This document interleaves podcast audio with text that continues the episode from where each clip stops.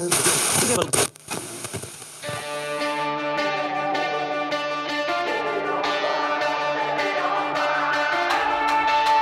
to the Born and Raised audio experience. Presented by onX.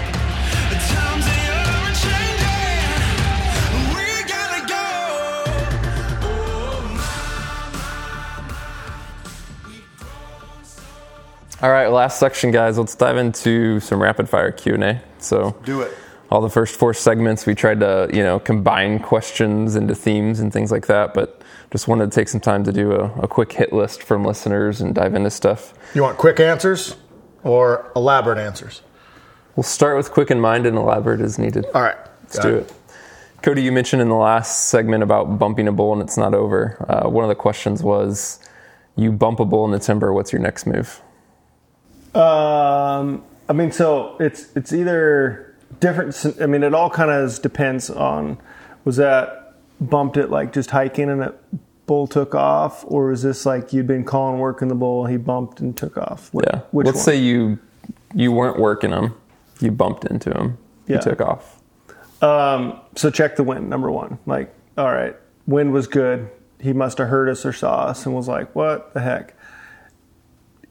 Two scenarios playing in my head was like, all right, let's give him half hour. Like, just let him forget about that. Like, I, I, I truly feel like elk are not like replaying in their head. They're like evaluating what's happening right now. So if you push the envelope, he's kind of already spooked, like his guard's up. Chances are it might be a little bit more difficult process. So give him that half hour, 45 minutes, let it chill.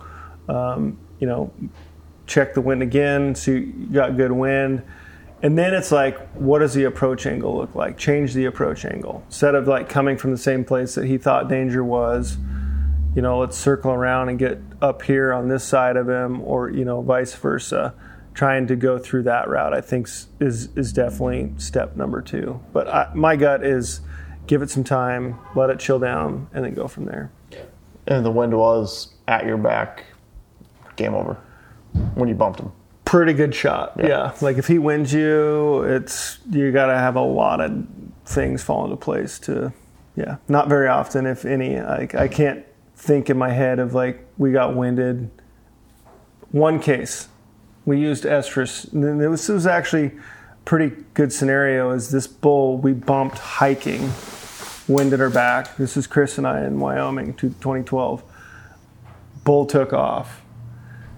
I just happen to have estrus callus, and I just and it's literally like you can see the mist floating right to him. And I cow called, and all of a sudden you saw that bull like smelling, and came back in, and Chris got shot. We didn't kill the bull, but that was like one of the only scenarios. If I know if we would not have had that scent, no chance. Hmm. So So you asked before about are we just hiking and bump into him, or were we working him, calling him, and then it Yeah. blew up? So what's different in that scenario? Not really, honestly. If you worked him, got him all fired up, bumped him, he saw movement, or just was like, mm, not quite sure. The chill out method is probably a higher success rate than immediate pursuit. So, chilling them, you know, hey, like a lot of times too, they don't go that far. Like they may only be 100 yards. So don't be like, oh man, we bumped him and talk and do whatever. Like slip out of there, get out. You know, if the wind's kind of questionable, get out of that danger zone, slip, you know, back around a Finger Ridge or move move out of the way where you know you may be able to converse. You know, he's not going to hear you, he's not going to see, he's not going to smell you. Eliminate yourself from the situation for an hour. Slip back in there, test him, see where it goes from there. Yeah. Uh, but I, I would say like the mistake there is making too, you know, like oh he bumped, he blew out, talking. Like sound travels in the woods, like voices. If you've ever been in here to other hunters talking or whatever else, like it travels a long ways. That's like a no no. Hmm. So He did a whole podcast there. I wasn't really Right. sure. Was Uh, it the Q and A? that's great. That's a new great. podcast. What He also worked in a great transition there at the end, talking about sound carrying. Because too. literally the next question on the list was tips for gauging the distance of bugling bulls. I think you mentioned earlier, Trent, Right. that hunters tend to think they're further away than they are Right. when they're hearing bugles. But Yeah. do you factor in terrain and cover and all those things if you're trying to gauge distance, or what do you? Totally, and too, especially coming from the coast where we hunt, where we started out our kind of our hunting career here in the really thick kind of rainforest stuff. All that absorbs sounds, the trees, the limbs, the brush, all that absorbs sound. So that's why, like when we're here, we'll bugle every oh 100 yards 75 yards 50 yards we'll bugle because you never know over that one ridge and back in that one little pocket he may not even be able to hear you and there's a good chance you can't hear him. So bugling more frequently in order to make that sound carry out around you and in front of you is what we do here. Um, like Rocky Mountain stuff, it's a little more open terrain. We'll bugle every 100, 150 yards, you know, because it's it, you can actually hear down in those pockets and stuff. But topography makes a huge difference, and I would encourage anybody to go out with their hunting partner and have them go out in the woods and just blow a bugle and just be like, okay, how far was that? And you'll be, I, I guarantee you'll be surprised at how you think, wow, I could barely hear that, and I can almost see you, you know. Mm-hmm. Yeah, and I think you know if someone's, I would say the most relative. I'm going to go down and can't open a can of worms, but their Get experience podcast is turkey hunting, right in the spring. Like they hear a gobble, using their experience based on the judgment of that bird was facing away. Got a big tom behind you. Yeah. Uh, you know, that it's all, they could sound further than what they were. And, you know, trying to use your ex- previous experience and, you know, turkey hunting was, is a good scenario of like an understanding, okay, we're on a ridge, he's on a ridge. Like there's no physical boundary or barrier that would obstruct the sound of that. He may sound closer just based on that, even though you, you know, if you hear a bugle and it's like you can't see, but you know, like he's across this open deal versus you're in the bottom, you know, around a creek or in, in flatter ground, like the sound's not going to travel. He's not as far as you may have thought he was, even if he's quiet. One thing that's gotten me in the past was the, the bull spins, right? Like one bugles right at you, and Yep. then he just literally turns 180 degrees. That's a great, and great. bugles again. You're Yep. like, oh, he's he's further this time, you know. But the, and then he run up there, and you know he never left. He's he was right back. there, 100 yards away the whole time. Yep. That's a great point. It happens a lot too. You always think, oh, he's running away. We talked about structure of the day and how important the midday is. There was a specific question. If you had to put a number on it, what do you think the percentage of tags you filled have been between like 11 a.m. to 3 p.m.? I would say 76.3%. Nice. Do you agree? Might even be higher than that. tough like year to year i know i think like in land of the free they're the first one of the 12 or 13 that we killed i think we only killed like one bull in that realm of that time. So hmm. it's I would say overall though, yeah. it'd be it'd be higher than 50. yeah. I would say. it's i feel like it's easier to kill them in that time of day because you're not they're not on the move. They're not all on their feet. It's like generally speaking they're stationary area and then his cows are bedded down he's more apt to leave those cows at that point in time versus when they're all up on their feet and he's open to more threats to satellites and everything else like he's going to stay tighter and do their thing with the cows midday he's more apt to leave those cows. And two, like nothing's. I mean, that's when they'll cruise off, go wallow. Like they'll just they know where they're at. I'm going to be back. Nothing's in heat right now. Like I'm going to peel out and go explore. Like so. Yeah. Yeah. Higher odds. I mean. Yeah. Uh, question was: Is it a feasible for an adult onset hunter, so an adult who's new to elk hunting, to basically should he consider hunting elk with both archery and or rifle, like give himself all those opportunities, or should he focus on either weapon for any specific reason? Uh, great question. Um, depends on what state you're hunting, I guess. I mean, if you say you go Wyoming, put all your eggs in the in the bow hunting basket, and it doesn't work for you, and you don't fill a tag, you should at least have enough knowledge. If you want to go back and go rifle hunting, you can. You have that option. Whereas mm-hmm. like Oregon, you're pretty much you're choosing your weapon, and get efficient at that weapon. I would say like stay and put put your eggs in that basket and be like, I am efficient with my bow. I can shoot and and the thing I, I think to to kind of elaborate on that is know your limits. You know, know where you're at. No, don't be like I saw on TV a guy made a shot at 120 yards with his bow and just knocked, you know, just perfect, pinwheeled the elk, whatever, and everything. Test your limits out to those and just say, okay, that bull is 60 yards. My limit's 50 yards. I need to get 10 yards closer. You know, don't go, eh, I'm just going to just give it a shot. Be confident in what you're doing and know your own limits and your limitations and don't break your own rules, is what I would say. And, then- that goes with a gun too, big yeah. time. The challenge that I see for an onset is you start doubling because it is two different tactics, two different like Equipment, costs, time, Co- yeah, I mean, practice. but but also like the approach side of it is totally different from generally when rifle season is and what those elk are doing where they live. And if you go apply the archery tactics in rifle season, most you're not you're going to struggle there.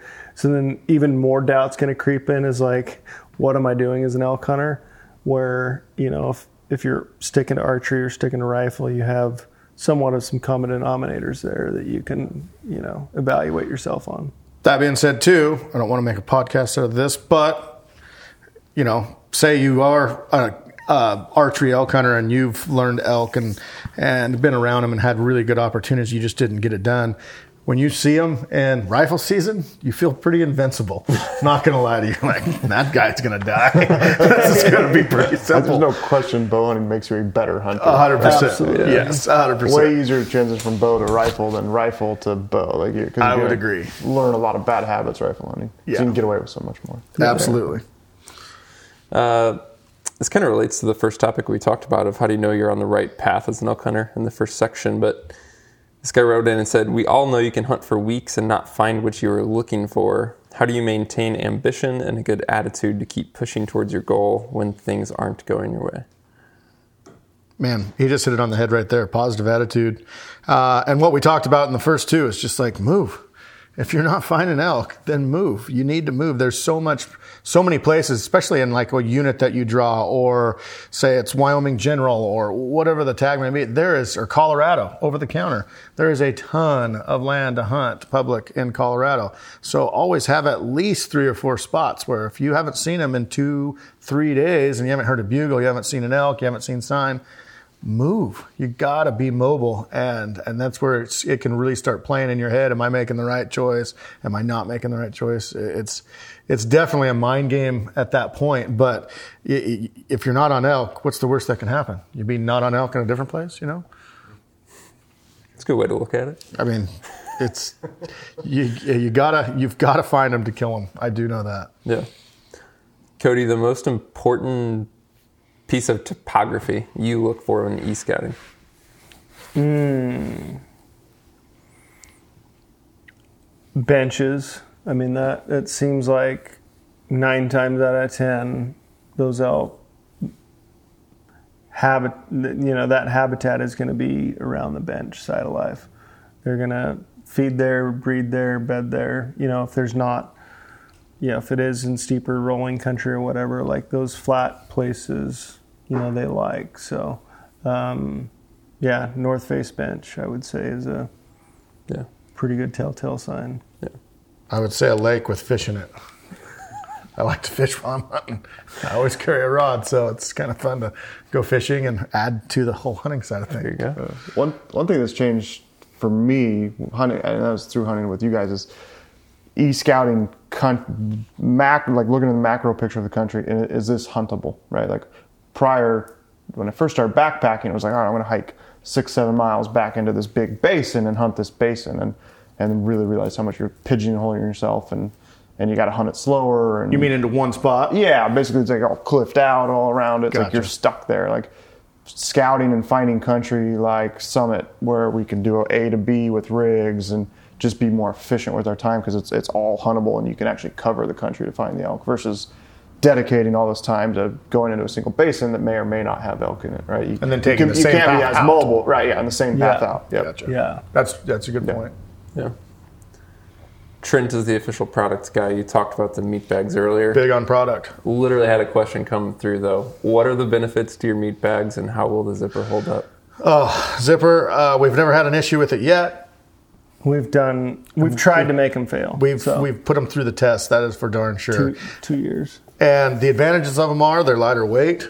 They're um, easily walk. You buy a set, and you're going to have a set. It's just like anything else. You don't buy a set just for one season. You're going to use those for seasons on end if you take care of them. It's just like anything else, right? And um, yeah, we've put them through the ringer. They're awesome, especially awesome for the solo guy that's going in anywhere to make it so much easier for meat care and the biggest thing is um, that we that we find as far as like when you're doing a solo thing is dirt and grime and keeping your meat as clean as possible. And this, I mean, it is it solves all those problems. Yeah. Kody, we talked earlier about being selfless when we were talking about group tactics and things like that. And this question always comes up and came up this time again of essentially how do you find a good hunting partner? But I'll, I would also add to that, like, if you're considering going on a hunt with a buddy, how do you even assess if that's going to be a good fit, right? Whew, man, I would. I mean, it's the truth is the truth maker is the mountain. Like they're either going to be made better or broken on the mountain. I don't think there's really much in between. Like, um, and I don't. It's really tough ahead of time to know that. So, it. I think the one thing is going into the mindset like this is you know having positive like this is going to be a good relationship. We all have you know, meeting ahead of time, common goals, common understanding of what things are going to go. And then you come out of that trip and it's like, man, that didn't go as what I thought it was. Maybe he's not the best hunting partner that, you know, in the breakup phase of it, you know, and I feel um, we had, outside of our dynamic for so many years, never hunted, didn't hunt with anybody outside of our circle. So to us, it was like we kind of assumed that everyone had that until we hunted with different groups and saw different dynamics and some of these different uh, characteristics of personalities and just overall thought process and all that and that it kind of made us feel like we've got something pretty special here that we didn't we kind of took for granted per se. So i think you know is is setting the ground rules ahead of time having expectations discussed nothing like in the dark and you know communicate communications key on that side of it and if there's an issue at the moment address the issue head on versus let it fester all of a sudden i mean I've had blowups in the backcountry, and if it wasn't for the bonds we built- Kody. you know, but like if it wasn't for the bonds that we had been through prior to, and if we didn't address that situation at the time, probably things would have been worse down the road, you know. But it it happened, and we talked through it, and yeah, and it's not easy. I mean, it's not the extent of a marriage, but you've got it's a it's a partnership in that period of time. So I just say, yeah, like Kody said, establish ground rules before you even go. That's the easiest way. That way, when something comes up, say, hey, we've already talked about this. I'm shooter for this today or whatever, or I don't know, whatever the scenario may be. I mean, establish ground rules. That way, you're going to have something to go back on. Because, like Kody said, the mountain determines everything. And when you get up there, you're exhausted, you're tired. Your buddy's hiking faster than you. You're already getting animosity for him because he's beating you in the ground. And then after a while, you're like, now he's doing it on purpose. So I'm even Someone, more Steve. tired. Talking to Steve's an ass. Steve's a real ass. Yeah, yeah. I need to put more stuff on my pack. Hold on a second here, you know. But no, it just if you establish ground rules before you ever even get in that scenario, it's just like anything else. It can definitely help you out at the time. And I think, you know, you talked about finding one. Between social media and the internet, like you may not it may not be a guy from your local town, but all of a sudden you strike up a conversation and you know you know, I've I've heard plenty of stories like literally through Instagram, like started- Found my Elkmingle.com, I think. yeah, exactly. Fri yeah, Found my hunting partner. hunt, huntingfriends.com or huntingpartners. Yeah, I mean, Is that a real thing? I don't know. I mean, you know, there was actually a guy talking about know. that. Really? Yeah, It's not a bad idea. Asked if we should do an app on that, like basically find hunting partners. you guys, you, You know, guys you could put it in your brand it, call it like "Find Your Bro" or something. yeah, Not a. With like safe words and stuff. Or what, what, are we talking, what are we talking about here? Wow, We're recording. Uh, yeah, we're recording. Next question. Next question. Are you guys hunting New Mexico this year? Negative. No plans. No. I'll add my own follow up to that. What were your impressions of hunting New Mexico recently? Oh, it was awesome. It was a total different land. There's cactus. There's there's tarantula we saw. There's it's it's a whole different thing. And then you've got the drier climate. Um, so where there were, where we were starting to actually focus there on where we don't have to like in Wyoming, Colorado, or anything is water. So they have water holes and water troughs that they use and stuff. And so you kind of start to base your hunt a little bit differently and when you're mapping things out kind of gear towards some some type of water or something of that nature so a little bit different same kind of techniques same kind of tactics that we use normally as far as calling and bugling and stuff like that but just maybe changing it up where you're hunting just a little bit hmm. Yeah. Advice for someone who has a Wyoming general tag and has never elk hunted Wyoming before. Hmm.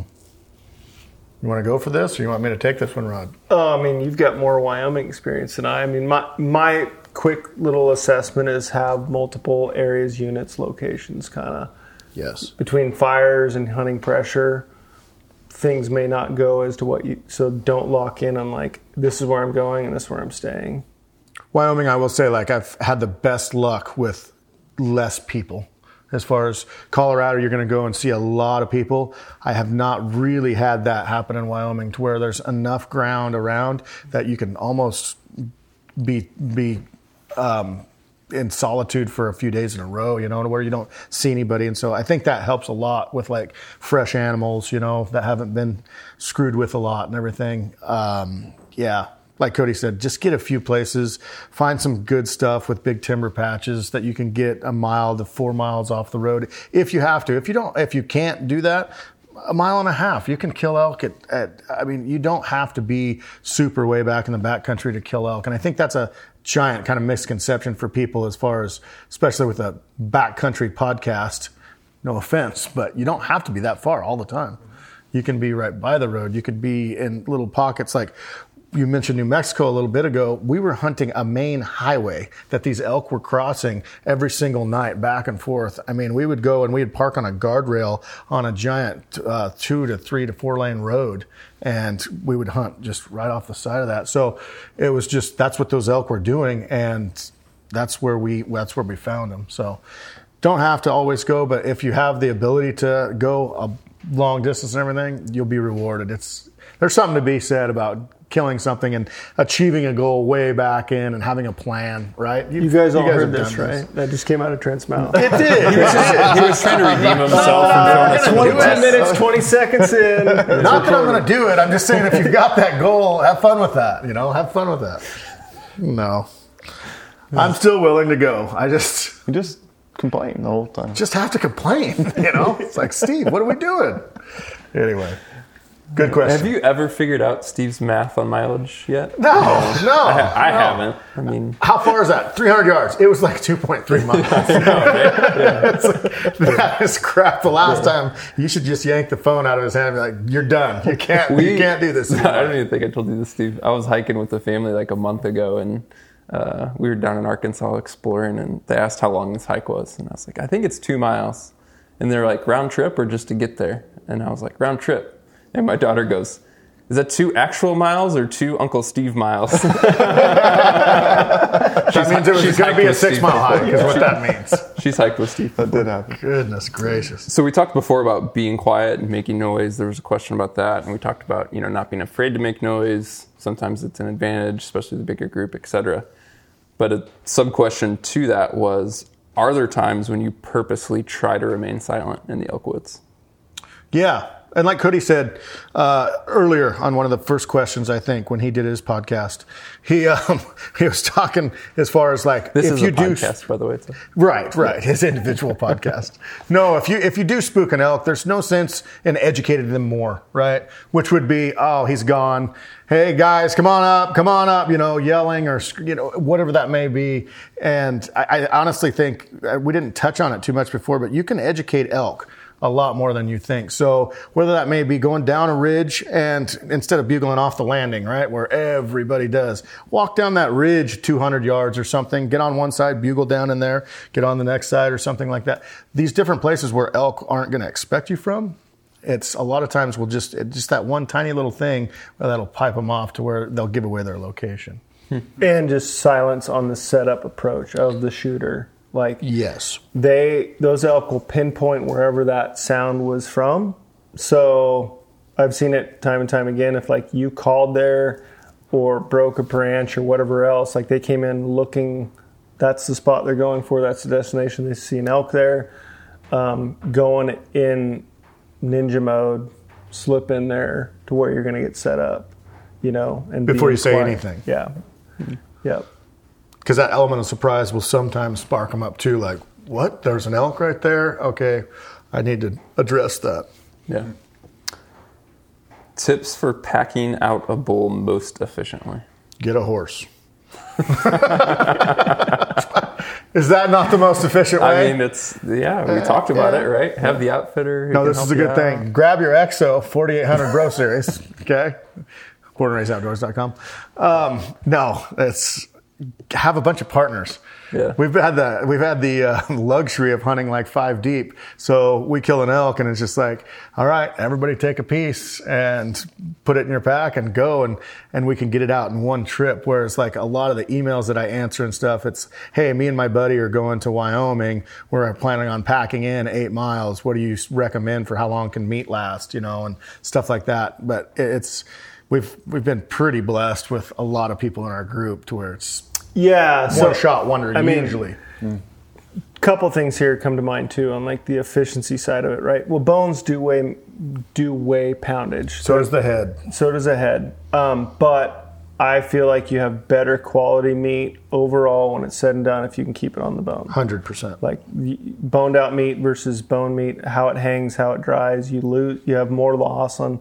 So it's kind of like the trade off, right? Like depending on how far you in, it's like once we start breaking the three, four mile boundary, it's like, all right, we're going to bone it out. But if we're going to be in there for a while, I'm going to hang that meat on the bone originally. Like, I don't, if we don't have to bone it, let's not until the time of packing out. Um, it'll help with the blood drainage and all that. Like, overall, you're going to have better quality. And then this is kind of, we talked earlier, it's like, do we go in and out one long, you know, to, to trip it, or do we leapfrog it? There's a little bit more time involved with unloading meat, loading meat, and all that. But I would say effectively that leapfrog method works pretty good. Yeah. I'm a huge fan of if you've got to climb, at least get all the meat to the top of the climb, and then and then you're downhill to your truck, right? Like you got the most energy. You're gonna be like if you do that one trip all the way out, by the time you come back, I have to do that second climb up with the meat. Get the whole thing to the peak. yeah, get the whole thing to the summit, and then do the downhill however you want. Yeah. Gotcha. Shoot smaller elk too. I mean, Get a that's- horse. Get a horse. Satellite phones aren't that much to rent. Spike tastes really good though. and Spike they're do small taste really easy to good. pack out. Yeah. Yeah. Those are more efficient. I'm just saying. Way more efficient. I mean, you asked the question. Yeah. If you're hunting open breaks country, would you still use a cat road shuffle strategy, or would you consider spot and stalk? It's a great question. So, we hunted um, with the Hushin guys in Idaho, and it was super open. It was like little scrub trees. It almost reminded me of looking at videos of like New Mexico, you know, where you have those juniper bushes kind of things. There was no trees, there was none of that, and it was wide open. We stuck with the same with the same strategy the whole time and um, ended up we every single person shot at an elk within that 10 day period. And so it did work. Um, that being said like super like wide open stuff we're probably going to condense that down into where they're going to bed is probably going to be a little bit more you know um, thicker, I would say, or, or have more scrub oats and stuff. So we still will call. So yeah, I don't, I don't think we've ever really like abandoned our strategy ever just to try something. I mean, yeah, we've maybe tried something new where when Steve shot his bull in Arizona, Kody and Trevor were back like 250 yards bugling because the bull, all he would do is stay in the one spot and bugle and rake. And Steve and I slipped in and shot him. So that was the same uh, or a different technique, but kind of the same kind of a deal as far as using the calls and stuff. Yeah, like we, that. we definitely used binoculars and spot and scopes. Like, Yeah. hey, there's elk. It was really cool, too. Like, we have eyes on them. All right, now let's go call them in Yeah. versus trying to slip in there. Like, don't be afraid just because it is open and you did glass them first that you can't call them in and that stuff. But yeah, using both, I would say get a vantage point and understand where elk are. Like that's how you're going to take a bunch of the legwork off just trying to find them. Like I found them. Now let's go call them and kill them. And that was super fun, like in Arizona where we could phone scope them. Yeah. And see the, you know, see the elk because nine times out of 10, it's your first sight is down your sight of your, you know. So it's pretty cool to be able to see them first. Yeah.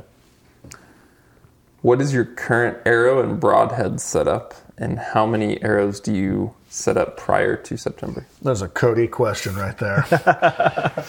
Uh, so I've got Easton FMJ 300 spine, match grade 001s, um, aluminum insert um, with a 125.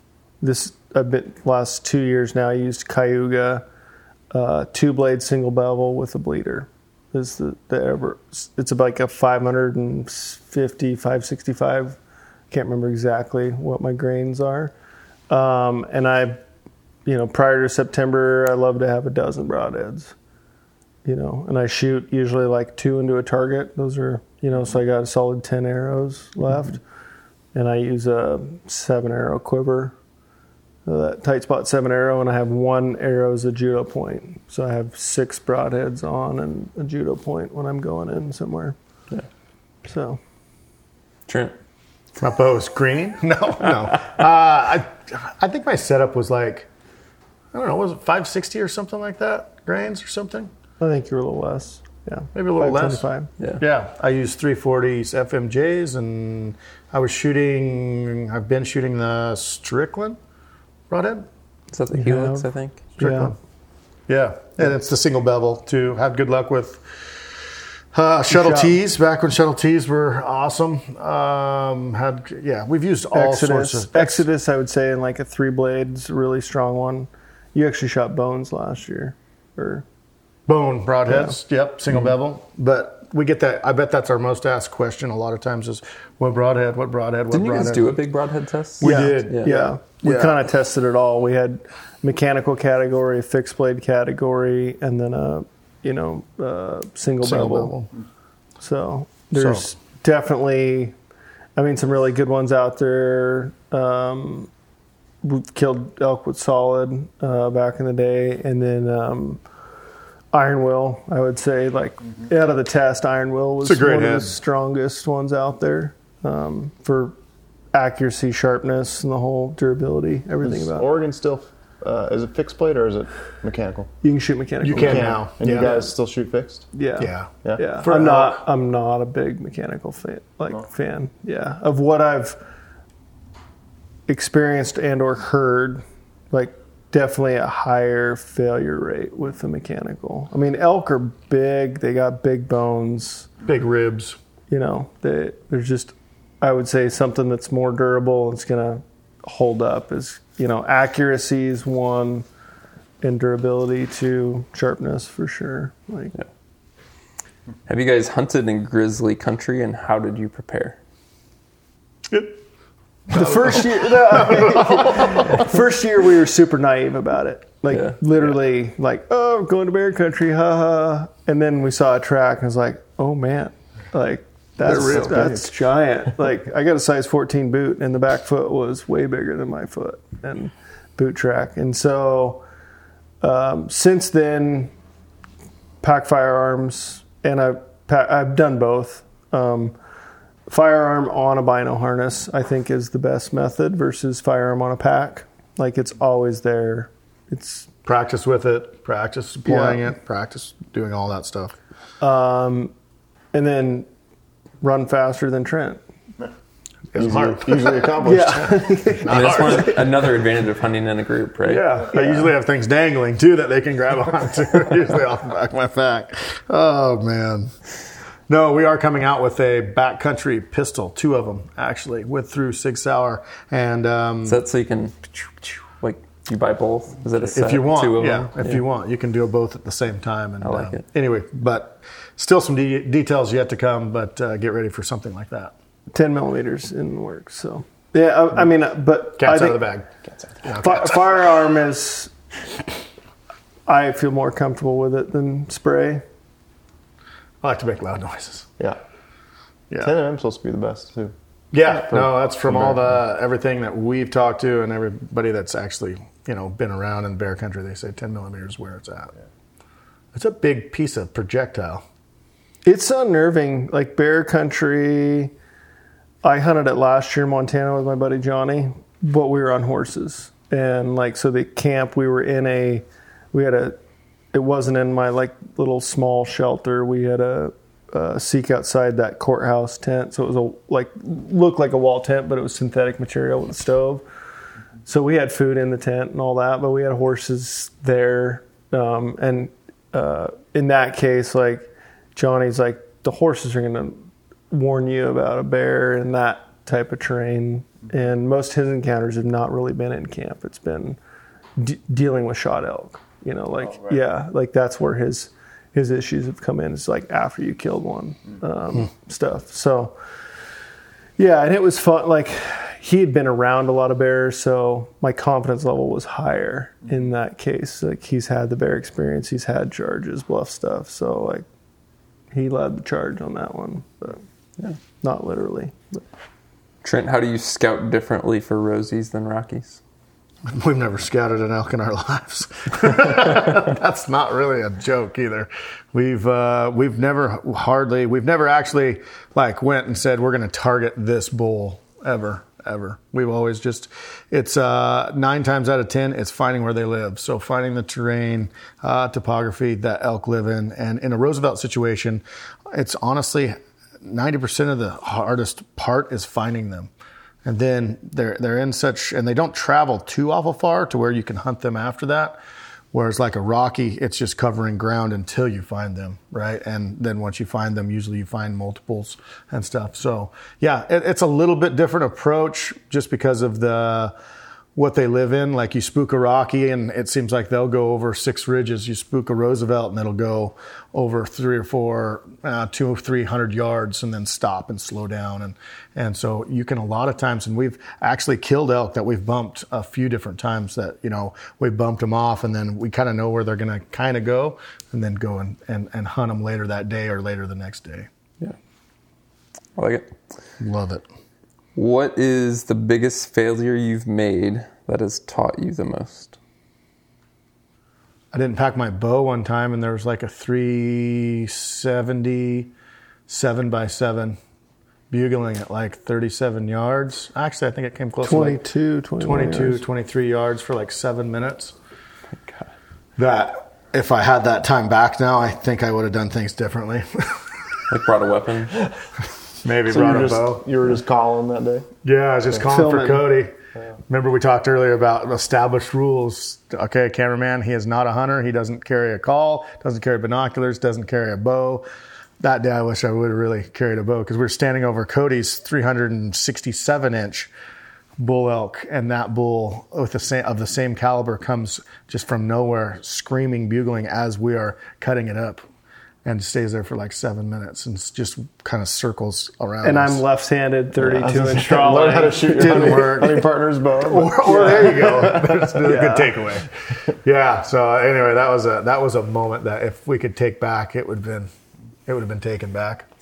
Yeah, and then I would say lesson learned for us is like don't be afraid to move spots. I think you know getting We seem to come back to that all the time. yeah we do. I think that's the um, you know the fear of failure and the unknown in the end is going to yield greater returns versus hunting that same safe safe play. Yeah. So don't be afraid to move and go explore. It's like you never know when that next leaf you're going to flip over is the honey hole, you know, that you're going to want to go back to. Yeah. Let's wrap up with this one. What is beside uh, this isn't in the question. I'm putting this in the question. Besides born and raised and YouTube and like kind of the media aspect of things, strictly just talking about hunting. Like what's changed the most for you guys in the last 10 years? Wow. What has changed the most for us in the last ten years? Kody, I'm letting you, I'll, I'll let you stab first. Outside of the media? Oh, yeah, outside yeah, of the media like, stuff. um, So just talking about hunting, right? Like is it a different tactic, different mindset? well, I mean, in the last four years, on the biggest thing is like we hunted with different people. We, we have hunted with different people. That's the biggest thing that changed versus the four of us and our tight knit deal. Um, and you know, it's I think it's been great, and then it's also been a challenge, like you know, a challenge adapting to other people's styles or thought process or whatever, to where it's not like when the four of us are together, it's just like click, boom, everything falls into place. We know what each person's going to do, and bef- I mean, literally without even talking to each other, even making eye contacts, like you know, we go into that. So hunting with different people has been the change. Um, yeah. I, I guess I would say just about the same thing, but in a, in a not in a negative at all.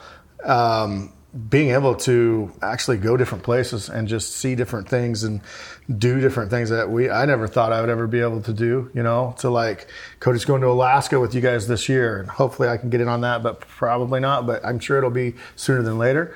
Um, getting in, back into rifle hunting. I, I really enjoy rifle hunting, and I've, I've actually really kind of because all we did for a longest time was archery bow hunt, and I'm not saying I got burned out on it, but it's just the rifle thing really has like taken on a new whole new meaning of uh, that we talked about earlier. It's like getting into a whole different realm of something and actually kind of trying to dial that in and, and be really efficient and, and be successful at that every single year. And so it's it's just kind of opened new doors, I guess, as far as that goes. And it's just been super exciting seeing what door is going to be next.